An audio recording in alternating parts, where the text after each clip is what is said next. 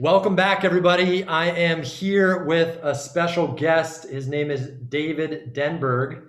And David is a culture maven who builds community through immersive events and transformational experiences. He's a founder of Trailblazers, which is a leadership gathering for the cannabis and hemp industry. He's founded and produced six notable communities lending his expertise in branding, programming, curation, and communication strategies across st- sustainability, social innovation, and entrepreneurship. David spent eight years as the lead curator and partner at Summit, which is a preeminent leadership conference for top tier entrepreneurs and innovative thinkers. David, thank you for being here, man. I'm super excited about this. Thank you so much. I'm stoked to be here. I always appreciate our time together. Um, happy to be sharing sort of my experience and can't wait to hear about what you've dug up on me. I'm sure you've got some good questions. I did. I did do some research on you, and uh, I'm excited to talk to you because I know you're, you're really good at a lot of things, and I, I love learning from peak performers. So, but let's start with um, well, let's start with how we met. Right? I remember when we first met. We we first met in person in LA, which was I forget the name of the restaurant in Venice because you were you came to the Tony Robbins event. And what was the name of that? Yes. Venice in the corner. I forget the name of it, but Zinc. Yeah, that one. Zinc. Yeah, exactly. Yeah. We met at Zinc. Yeah, through mutual friends. French press. Zinc. Yeah, some mutual friends connected us, and I just I heard great things about you. And then the thing that I just really appreciated about you, and you're just very genuine and very warm, right? And not and it sounds like basic, but it's not, right? A lot of not everybody kind of really comes off that way. So I appreciate uh, that about you. And every time I hang around you, I like that you're very like curious and open minded and uh, as well. So thank you for uh, showing up that way. My pleasure. I mean, I'll tell you, there's two things that you observe that um, show up in my life that, right, nothing is just a gift that you're born with. Everything is kind of cultivated.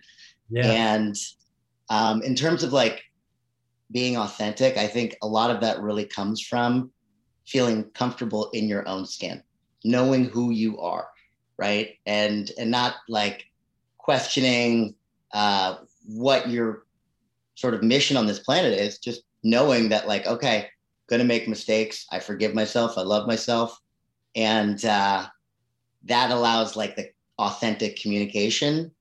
And um, you know, curiosity. By the way, I always say it's my favorite attribute in a human because it's when whenever you read something, yeah, if the question is who wrote that and why, mm. where did that come from? How did that end up here? How on earth did the person learn, you know, the skill that enabled them to push past this barrier of what was possible to the next frontier? And so yeah. that's really like where I think curiosity is so valuable in people and it's so easy to just walk through life not asking any questions. But of course, as you know, uh, once you have the curiosity bug, you always leave with more questions than answers. Right. Yep. Absolutely. And I love what you said. It's like questioning, like, oh, what's why is that there? Why is this book here? I'm reading uh, Richard Feynman's uh, book, Six Easy Pieces, and he's all about curiosity. Right. It's like there's endless yeah. questions you could ask about the, the universe and life and why things are the way they are. And, and then life doesn't really get boring, right? Yeah. Um, there's, you know, on that note, so one of my favorite, uh, favorite people that I came across in terms of like insight and approach to questioning and understanding life.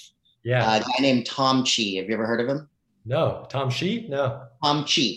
Tom Chi. No. Um, he is just a one of a kind human in the sense that uh, right? He's a true genius, plays every instrument, you know, graduated kind of MIT, Harvard at 22, uh, you know, high, like when I say graduated, I mean with like a master's degree in science, things like that. He was on the founding team of Google X and he prototyped, uh, I'm sorry, he, he created uh, an approach to problem solving. Uh-huh and uh, you know rapid prototyping sessions right and one of the great takeaways i have from that we won't get into what the whole thing is but one of the great takeaways was you know, there's diminishing returns thinking about things for too long sometimes, right? Like if yeah. you spend an hour thinking about where am I going to hang this painting on the wall, you're not after the first three minutes, four minutes, five minutes, you're kind of just like going around in circles. And so right. I always love this like, yes, curiosity,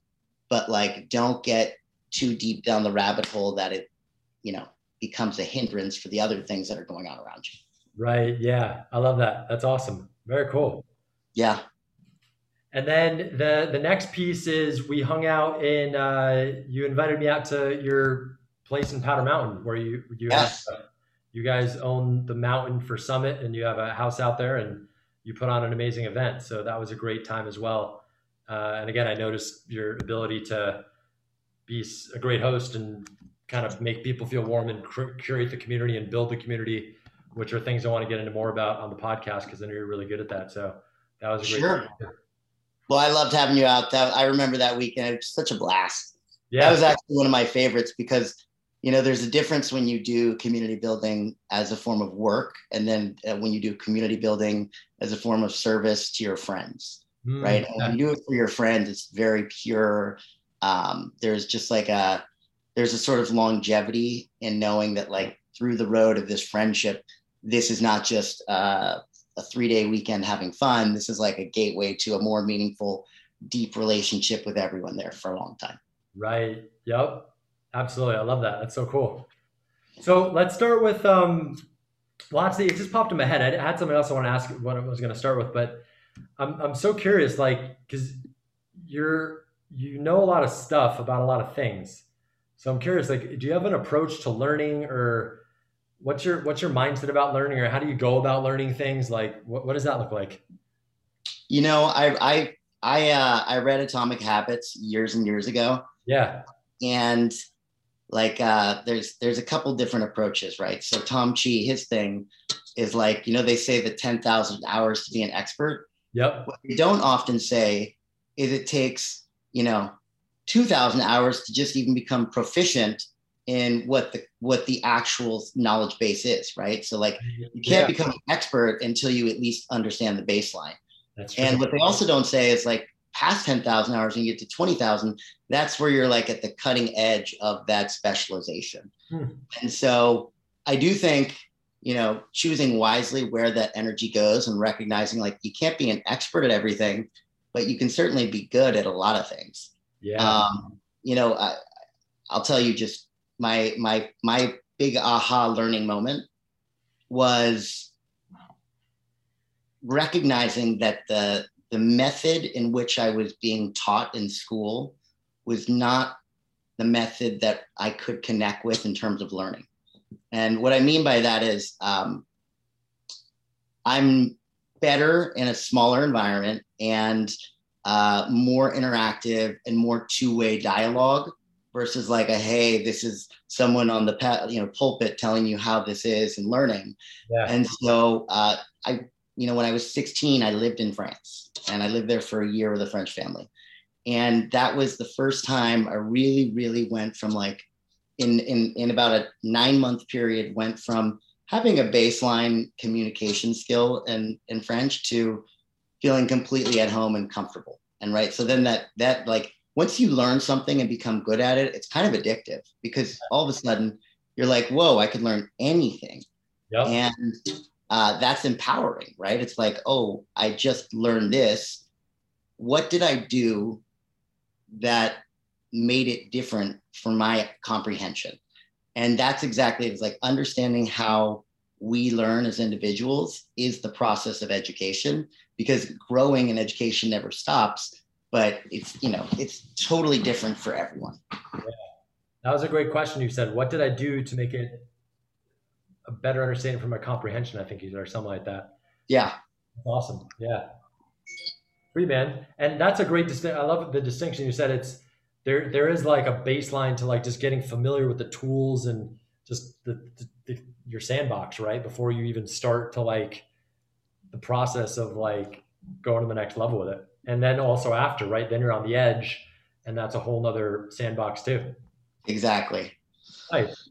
yeah i think by the way just one other one other piece i'd add to that is like we're you know human nature is to be you know uh, extension of our environment.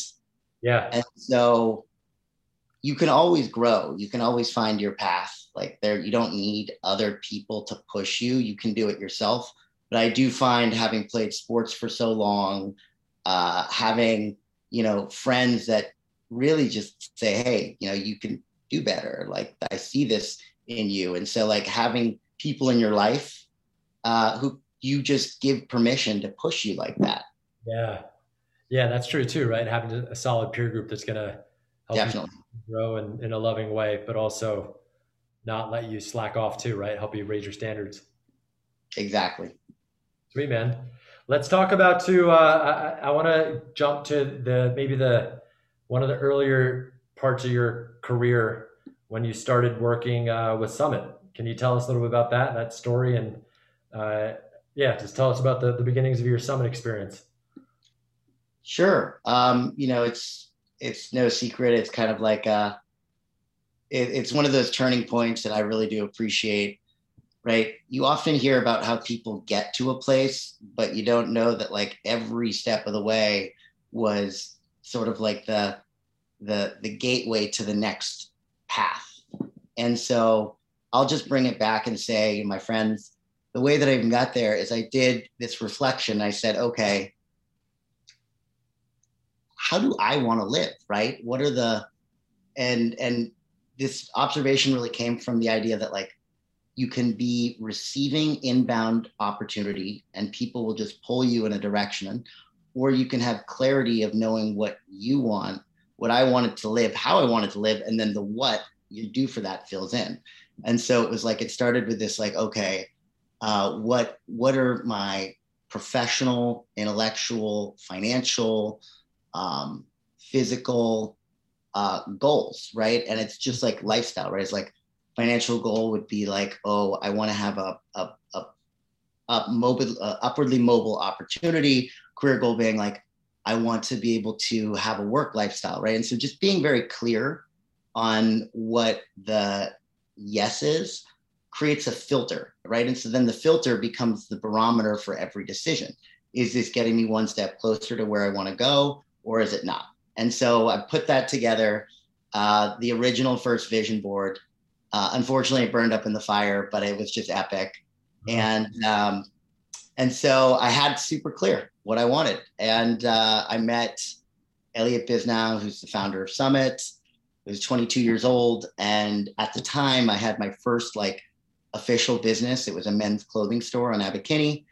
And I was there running the shop and I meet him through my sister. And he was like, Oh, this is cool. Like, you should come visit us in Miami. And so uh, I'm like, Cool. I came out to visit Miami. I was like, It's amazing. Um, and then I left and I was like, okay, well, are you calling me? What's the next steps? Like, eh, are we doing this?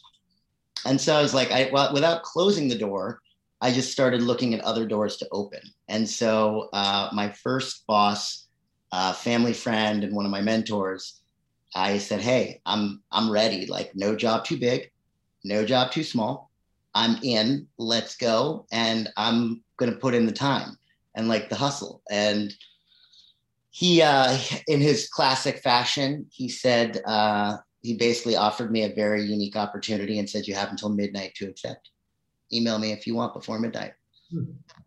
and uh, i just you know being the keeping the doors open i shared with elliot i was like hey i know you know this guy. What do you think of this opportunity? Calls me one second later. He's like i think you should just come live with us in miami. I don't even know what you're going to do but let's do it. And i'm like great. Yeah. And, you know, I think the, the there there is a tendency for many people to um, when you leave something that's when you when you leave something that you know into the uncertain, there's a little bit of like, what do you need to feel safe, right? Do I need the title? Do I need the income? Do I need the do I need like the trajectory? Do I need the house? Like, well, do I need, what do I need? Do I need the assistant? And I was literally just like, I packed my bag. I'm like, yeah, just come for two weeks. We'll check it out. I packed my bag all in because that's just how I play. I wasn't coming home for two weeks. Had my monitor, had my full setup. I got there and it's just like six, you know, six bedroom house on Star Island. And I get there and I'm like, okay, cool. Where, where's my room? And like, oh, you don't have one. You, you get the couch.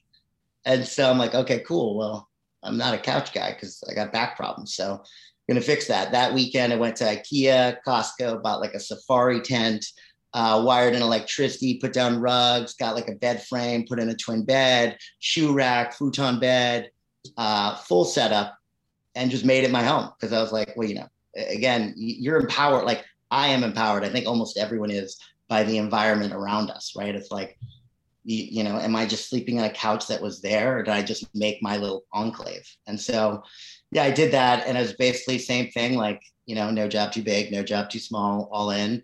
I was like, I don't need your money. I I, I know that if you think I'm worth it, you'll just make me an offer after you see what I have to bring. Yeah. And you know that's that's obviously like a fortunate position, and I say that not everyone can do that, but it wasn't always the case. It was because my previous business was successful. And you know sometimes you have to cushion and you have to put in the work first so that you can take the risk right? So like you might not be able to take the risk right away but that's what it takes. And so yeah i lived in the house hustled nonstop and um, you know ultimately became a full-time member of the team. And within uh, within i want to say it was wow it was within 12 months uh, was made a partner at summit and um, you know, really started guiding guiding the experience and the culture there. So that was very special moment in time. That's amazing. So you lived in a tent. You no job too big, no job too small. So you did whatever, right? You did even the most menial jobs that nobody. Are you kidding me? I used to write. I used to write thank you cards uh, on behalf of you know certain team members. I'm not going to say any names, but used to write thank you cards. I was like, hey, you need you need a you need an oil change in that car outside. Wow. Um, and also this is the thing and this is very important. Yeah.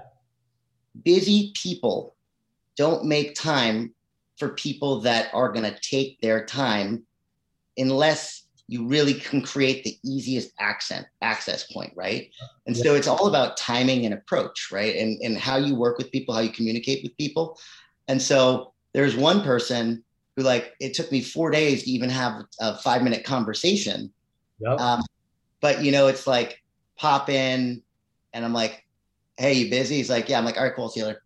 Um, and then like at the moment, it's like going above and beyond and making like knowing when to pull the plug and when to when to push is very important. And so, you know, making a making a point to help people. And that's the thing. Once you start to busy people, you start to free up some of their time. They're like, oh my God, I love you. Thank you. Yeah. And let me, let me, and like the more trust you build, the more responsibility you get. And so that's kind of like the secret formula, right? It's like you, it takes uh, very little time to, you know, erode trust and it takes a long time to build it. But as you build it, is like the foundation for, you know, collaboration uh, and, and just like in general growth. Yeah. And that's a good. That's just like the skill set. That it's it's a learning skill set, right? You can learn how to do that, and you can do the same thing, right? Definitely, same right. exact thing. And then lastly, and you worked for free, right? So it's I love yes, it. Yes, I did. And of course, the, the the amazing thing is, I totally worked for free, and it was it was also like it was a unique setup where it was like most people, if you offer to work for free, most people once they see how hard you work, yeah, you don't even have to ask; they want to pay you. Yeah. And so we did it in a way where like did it for free, but then after the success of the project, got a bonus, and it wasn't like a big bonus, but it was like it, it's a gesture that represents acknowledgement, where it's like, hey, you're here and we see you. I love that, man. So many great lessons in that for yeah anybody. Very cool. So and then so you did that to start, and then you worked. Obviously, you did great work with Summit for a long time. And the the next thing I want to jump into is really how do you choose the right business partners? Yeah, so that's I mean that's this is something that no matter how many times you tell tell someone, they're just it do, it doesn't really register. Yeah, right. A lot of people really have to learn this on their own, yeah. myself included um, but basically, right, the the, the this is this is the simple process. Um, there will always be disagreements, Uh-huh. and um, you want to know that when having a disagreement, it's they're either productive or destructive, right? And so the way that they're productive is if you come to a better understanding of the original topic through the disagreement, both of you, right? And so the, the when things go right, you ultimately get closer. And the way that you find those productive conversations is through values, right? So um, I won't throw any projects around that that that had successes and failures, but I will say that I've personally had more than one, uh, multiple instances of choosing the wrong big business partners, and there was two reasons. Number one, I did it too quick, right? It's like um, I didn't understand enough about the other person and what drove them and their morals and their values and their decisions to the point where um, we just jumped into it because there's this excitement, like the eyes light up, and you're like, all I see is everything going right you don't see everything going wrong, right? All you you get this like if everything falls into place, this is what your you know year, two year, three year looks like, and um, it's just it can be like uh, mesmerizing. So what I've learned is always make it a point to truly understand what drives the person on the other side. How do they think? Who do they look up to? Um, you know, what are what are the most important uh, values for them in terms of leadership? What personal work are they doing on themselves? Um, how are their relationships like? Have, do they are all their friends from like the past year, two years, or all the people they've known for five years, ten years, right? Like, um, and so there's that, and then the other thing is just you know, don't ever have a conversation early on about what a partnership structure looks like because it's just stupid to make decisions that early on without really knowing what the delivery is, right? So made that mistake, um, learn from it. The the other thing that I'd say is the universe has this way of giving you like these subtle uh, stop signs and sometimes red lights.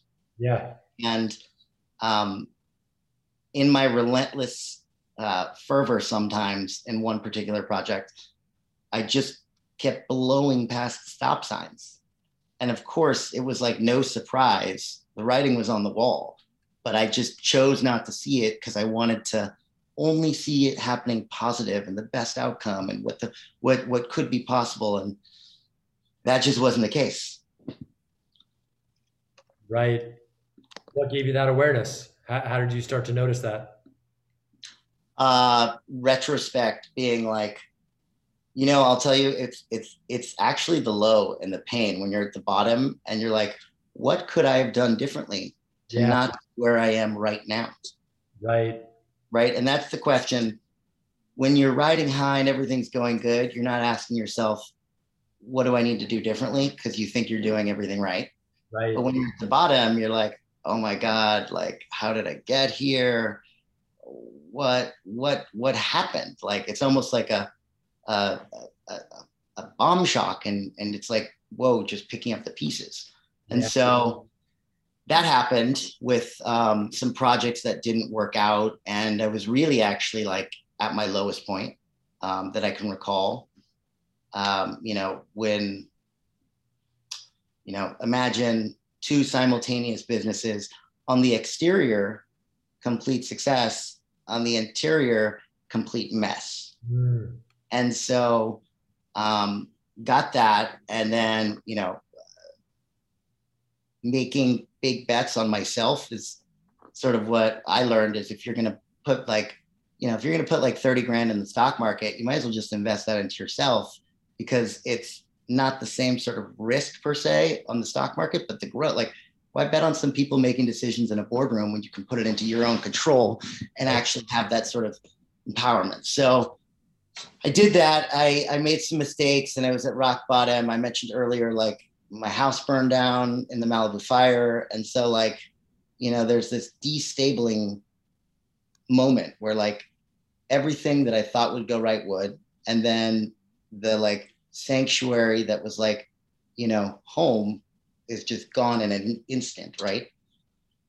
Yeah. And so that's and like the you know going from making a ton of money to being in debt in like a matter of six months. Yeah. And so I'm like, holy shit, like this this sucks. This feeling, I don't want to feel this way. And um, should I share this part as well? Like just a little bit about the Yeah. like the, the, the yeah. So On a roll, man. That's like a cliffhanger. You're just gonna drop it there. yeah, no. So I mean, basically, you- one day, look at myself in the mirror, and I'm Yeah. like, you got yourself in this mess.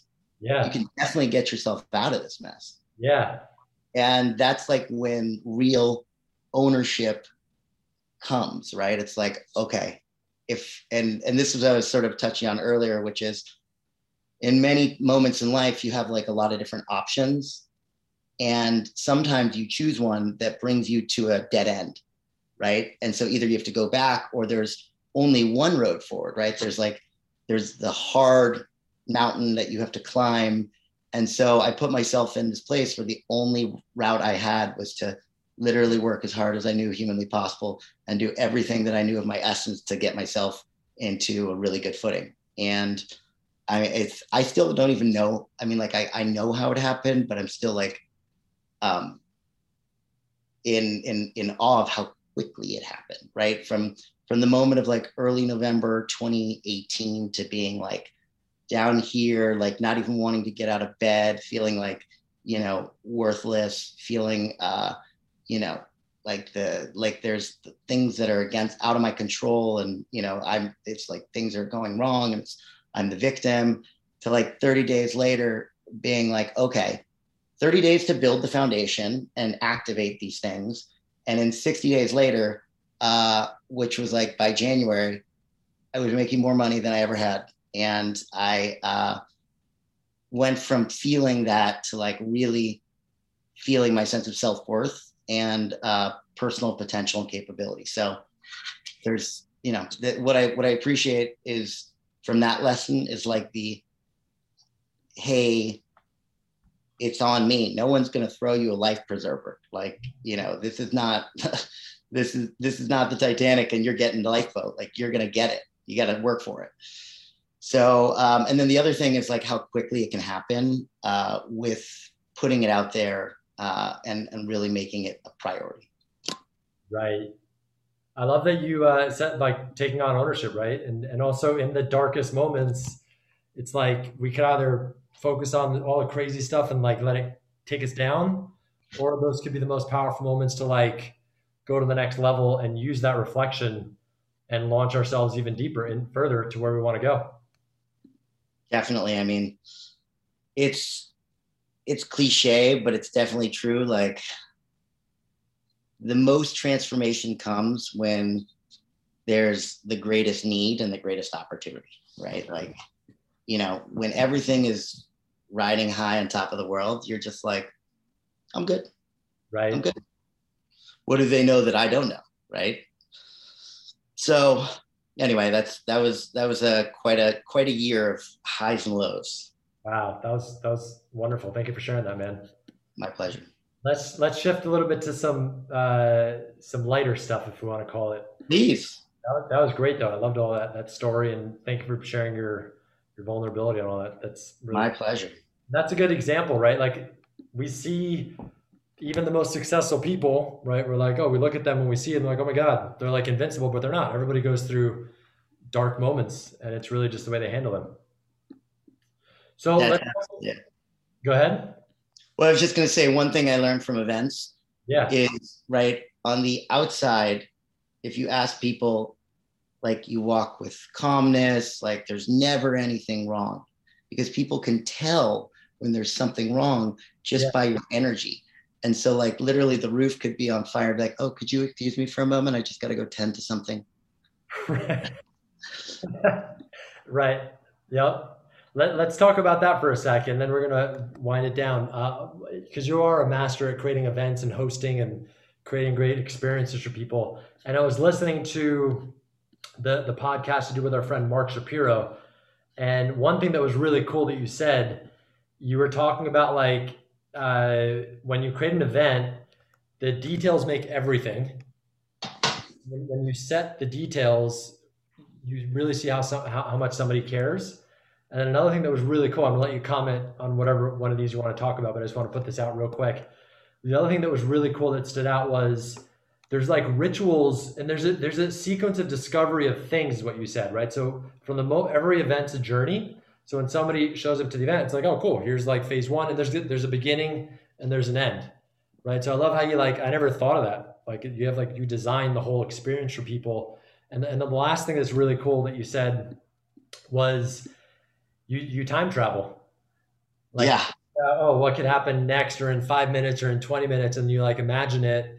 You go there and this goes back to being curious and then you come back to like the present moment. And, and that's how you do such a great job with that as well well thank you. Those are all great uh, great shares. And i definitely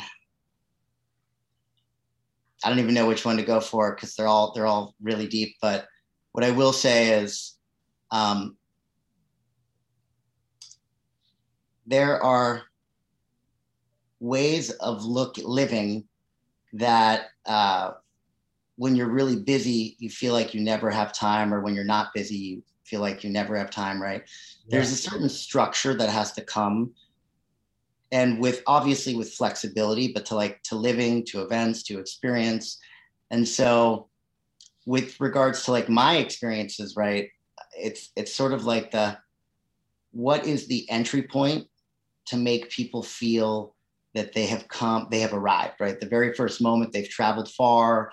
Uh, you know, there's there's obviously work and money they've put into getting there, and it's like acknowledging that. So it's like, hey, you showed up, and this is a two-way commitment. You put your time and money to be here, and I commit to making it meaningful, fun, and uh, when you leave, you're going to say that was the best place I could be in the world with my time right? And time is one of those invaluable things that people are hesitant to trust others with because there's a lot of like, you know, shortcoming, uh, poor delivery, things like that.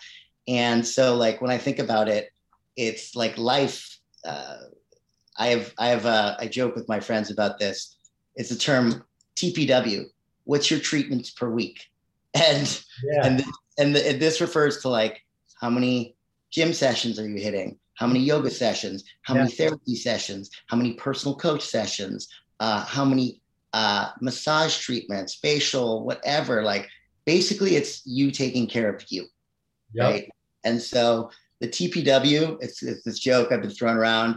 I think a really good TPW, if, if you can hit like seven to 10 hour sessions on a weekly basis, which is like any of those category things, which is basically just self care.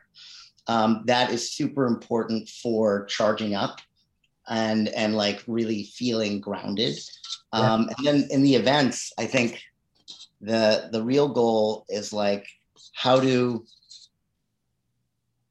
how do I design an environment that will be accepted with such a diverse audience, right? And it's finding the commonality of of what brought them there and helping build bridges and making it this like oh, um, you are this total separate industry and you're this total separate industry, but you actually have the same goal of connecting with like a partnership for a big financial bank or something, right? That like you two should talk, right? And so that's that's just like an approach I've always had is recognizing, just straight up asking people, like you know, most people. This is exactly one of the really big points. Sorry, I didn't share this earlier. Um, most times when they like someone pays to come to an event, right? Yeah. They don't tell you what they want from it. They have their expectation and their hope and their desire. And then they come and uh, they almost always feel like they didn't get what they thought they were going to get because they, they weren't properly um, communicated with prior to. And, um, and they also like, so just asking like, Hey, what would make this a meaningful thing for you experience and when someone says it it's like cool now i know exactly what you need and you may not have it now but it'll come and so that's just always been a philosophy of mine of like get it right out you know no need to kind of shy about the question yeah That's a great one, right? Just like literally just ask the question, right? A lot of people beat around the bush or try to mind read somebody instead of just asking directly what the what their question is to the person. What what's a what's a TPW you like to do to start your day or, or during your day or that's a, a good one for you? Yeah, so I'm going to tell you, I'm actually I'm not a great morning person, so that's one thing that I can't really speak to because I wish I was better at. Yeah. But what I will say is, I really make it a point to um, sit with my lady, have a matcha, go for a walk, walk the dogs, and um, just like even move a little bit, be outside, get some sun. And it doesn't take long. It's 20 minutes. Um, and I basically have the excuse because I got to walk the dogs anyway. Yeah. And I'll get out there, and that's sort of my midday thing. And then I'll just try and get it. Everyone's kind of different. I'm more of like a, I, I run out of steam in the afternoons. So moving my body, even when I'm tired, it actually like after I'm done, I'm super charged up. Yeah. So uh, it's kind of like the breakup of the day, you know, do a fitness thing, uh, do a session with a, you know, therapist, coach, things like that, and yeah. you know, take it to that next level. And then you, then you're like, okay, now I'm, now I'm recharged. Those are great, man. Those are all great rituals for. I, I love all those. The sun, the most love with your girlfriend, right? Like spending time with your dogs, taking a walk. I love that. Very cool. So to wrap things up, I know you uh, you did do two COVID events, which was impressive. Yes. You had one planned right before COVID, and you sold it out, and then COVID happened, so you had to figure that out. And then, uh, and you you just did a Trailblazers event in Sedona, I believe, right? Yes. Yes. So, um, right. Uh, necessity breeds creativity, innovation, something like that. I think necessity breeds innovation, right? So here we are. Um, and this is this is just life's timing, right? Everything sold out event. Uh, like already patting yourself on the back saying good job because you know it's already just has to happen and that was supposed to be march 13th right food prepped uh, house is paid for flights booked everything there schedules printed march 11th happens uh, trump goes on announces uh, you know travel ban march 12th nba canceled everything's basically like boom canceled and so of course the day before the event uh, we had to cancel it and so it's tough blow when you put that. Anytime you put like hundreds of hours into something that never sees the light of day, it's not a great feeling. Yeah. Um, and so that that was like a little bit of a negative spiral. It was it was kind of like one of those like throw your hands up and you're like, well, I couldn't have done anything differently, but maybe I could have. You know that there there always is something. Yeah.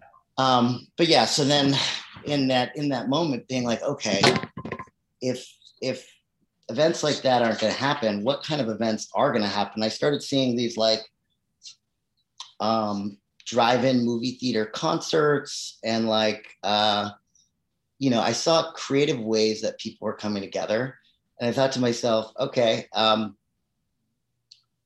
well, how do we make comfortable and safe and fun?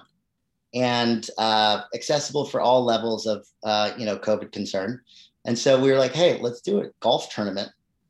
And it's all outdoors. Yeah. Pretty much never right next to anyone.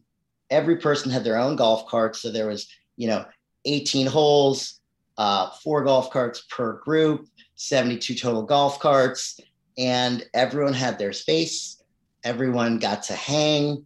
And that was sort of like people like, whoa, I'm like out again, but I'm like in a I'm in a safe environment, but I'm also um, having fun, right? And so that was it was great. It was a success. People loved it, and it was like people coming out of their shell. And then there was kind of like the second wave, and you know the, that was in October of last year. And then there's the second wave, and we're kind of like, okay, you know, what's the trajectory? And then in December, you start reading about like vaccine approvals, and you start to realize like, okay, things are changing, right? And where do you want to be on the scale of like right? When things change, and imagine like you've got this, this is the this is the turning point, right? Even like yesterday, for example, the CDC said, okay, you don't have to wear a mask inside if you're vaccinated or whatever. Do you want to be at the beginning of the turning point, the midway, or the end of the turning point? Mm. And so there's there's trade-offs, right? So the end, you generally have the least amount of risk, um, and you have the most time. Um, and then at the beginning, you kind of get this like momentum. So we we signed the contract for uh, 65 rooms at this magical hotel called the Enchantment in February, right? Before anyone had really been uh, vaccinated, and there was like still a, you know, we're talking tons of cases, uh, a lot of like heavy lockdown stuff, and um, we're just like, okay, every everything seems to be pointing to the fact that our demographic will be, um, you know, will have the ability to get what they need to feel comfortable. And so we did it, and uh, we ended up getting 120 people came. It was three days at this epic resort, and uh, we just like kicked it off, and people came back, and it's kind of like you know everyone got their groove back. Yeah, it was it was fun. Um, it's very special, and I would say we were absolutely taking a gamble, but we were also, as far as I can see from anyone else, at the absolute forefront of getting people back in the motion of regular life. So, yeah. I, you know, it's a risk, but I'm very happy we took it, and uh, it's it's just really the catalyst. Now we have momentum because when you do the beginning versus the middle versus the end, if you do the beginning and then you want to do it again in the middle or the end, you have all the momentum. I love that. That's amazing. Yeah. So how can people support you, or how can people attend an event you have coming up, or yeah, well, um, I like to make myself available and just always there, right? My my email is d at daviddenberg.com. So it's the letter D at my first name, last name.com. And anyone can drop me an email. It may not be the fastest response, but there will be a response. And, uh, you know, I really make it a point to just get to know people before I ask for anything. And I say, like, hey, come to our event, get to know me, like, and then if you want to contribute and play a sh- role in shaping it, you can. So if you want to attend Trailblazers, it's for cannabis and hemp professionals or just generally people that are curious about the industry. Uh, we have a website, trailblazerspresents.com. There's like an application form there. You can check it out. Um, and yeah, just drop me a line. I love that. Awesome. Any last thing you want to share with the, the listeners before we end it?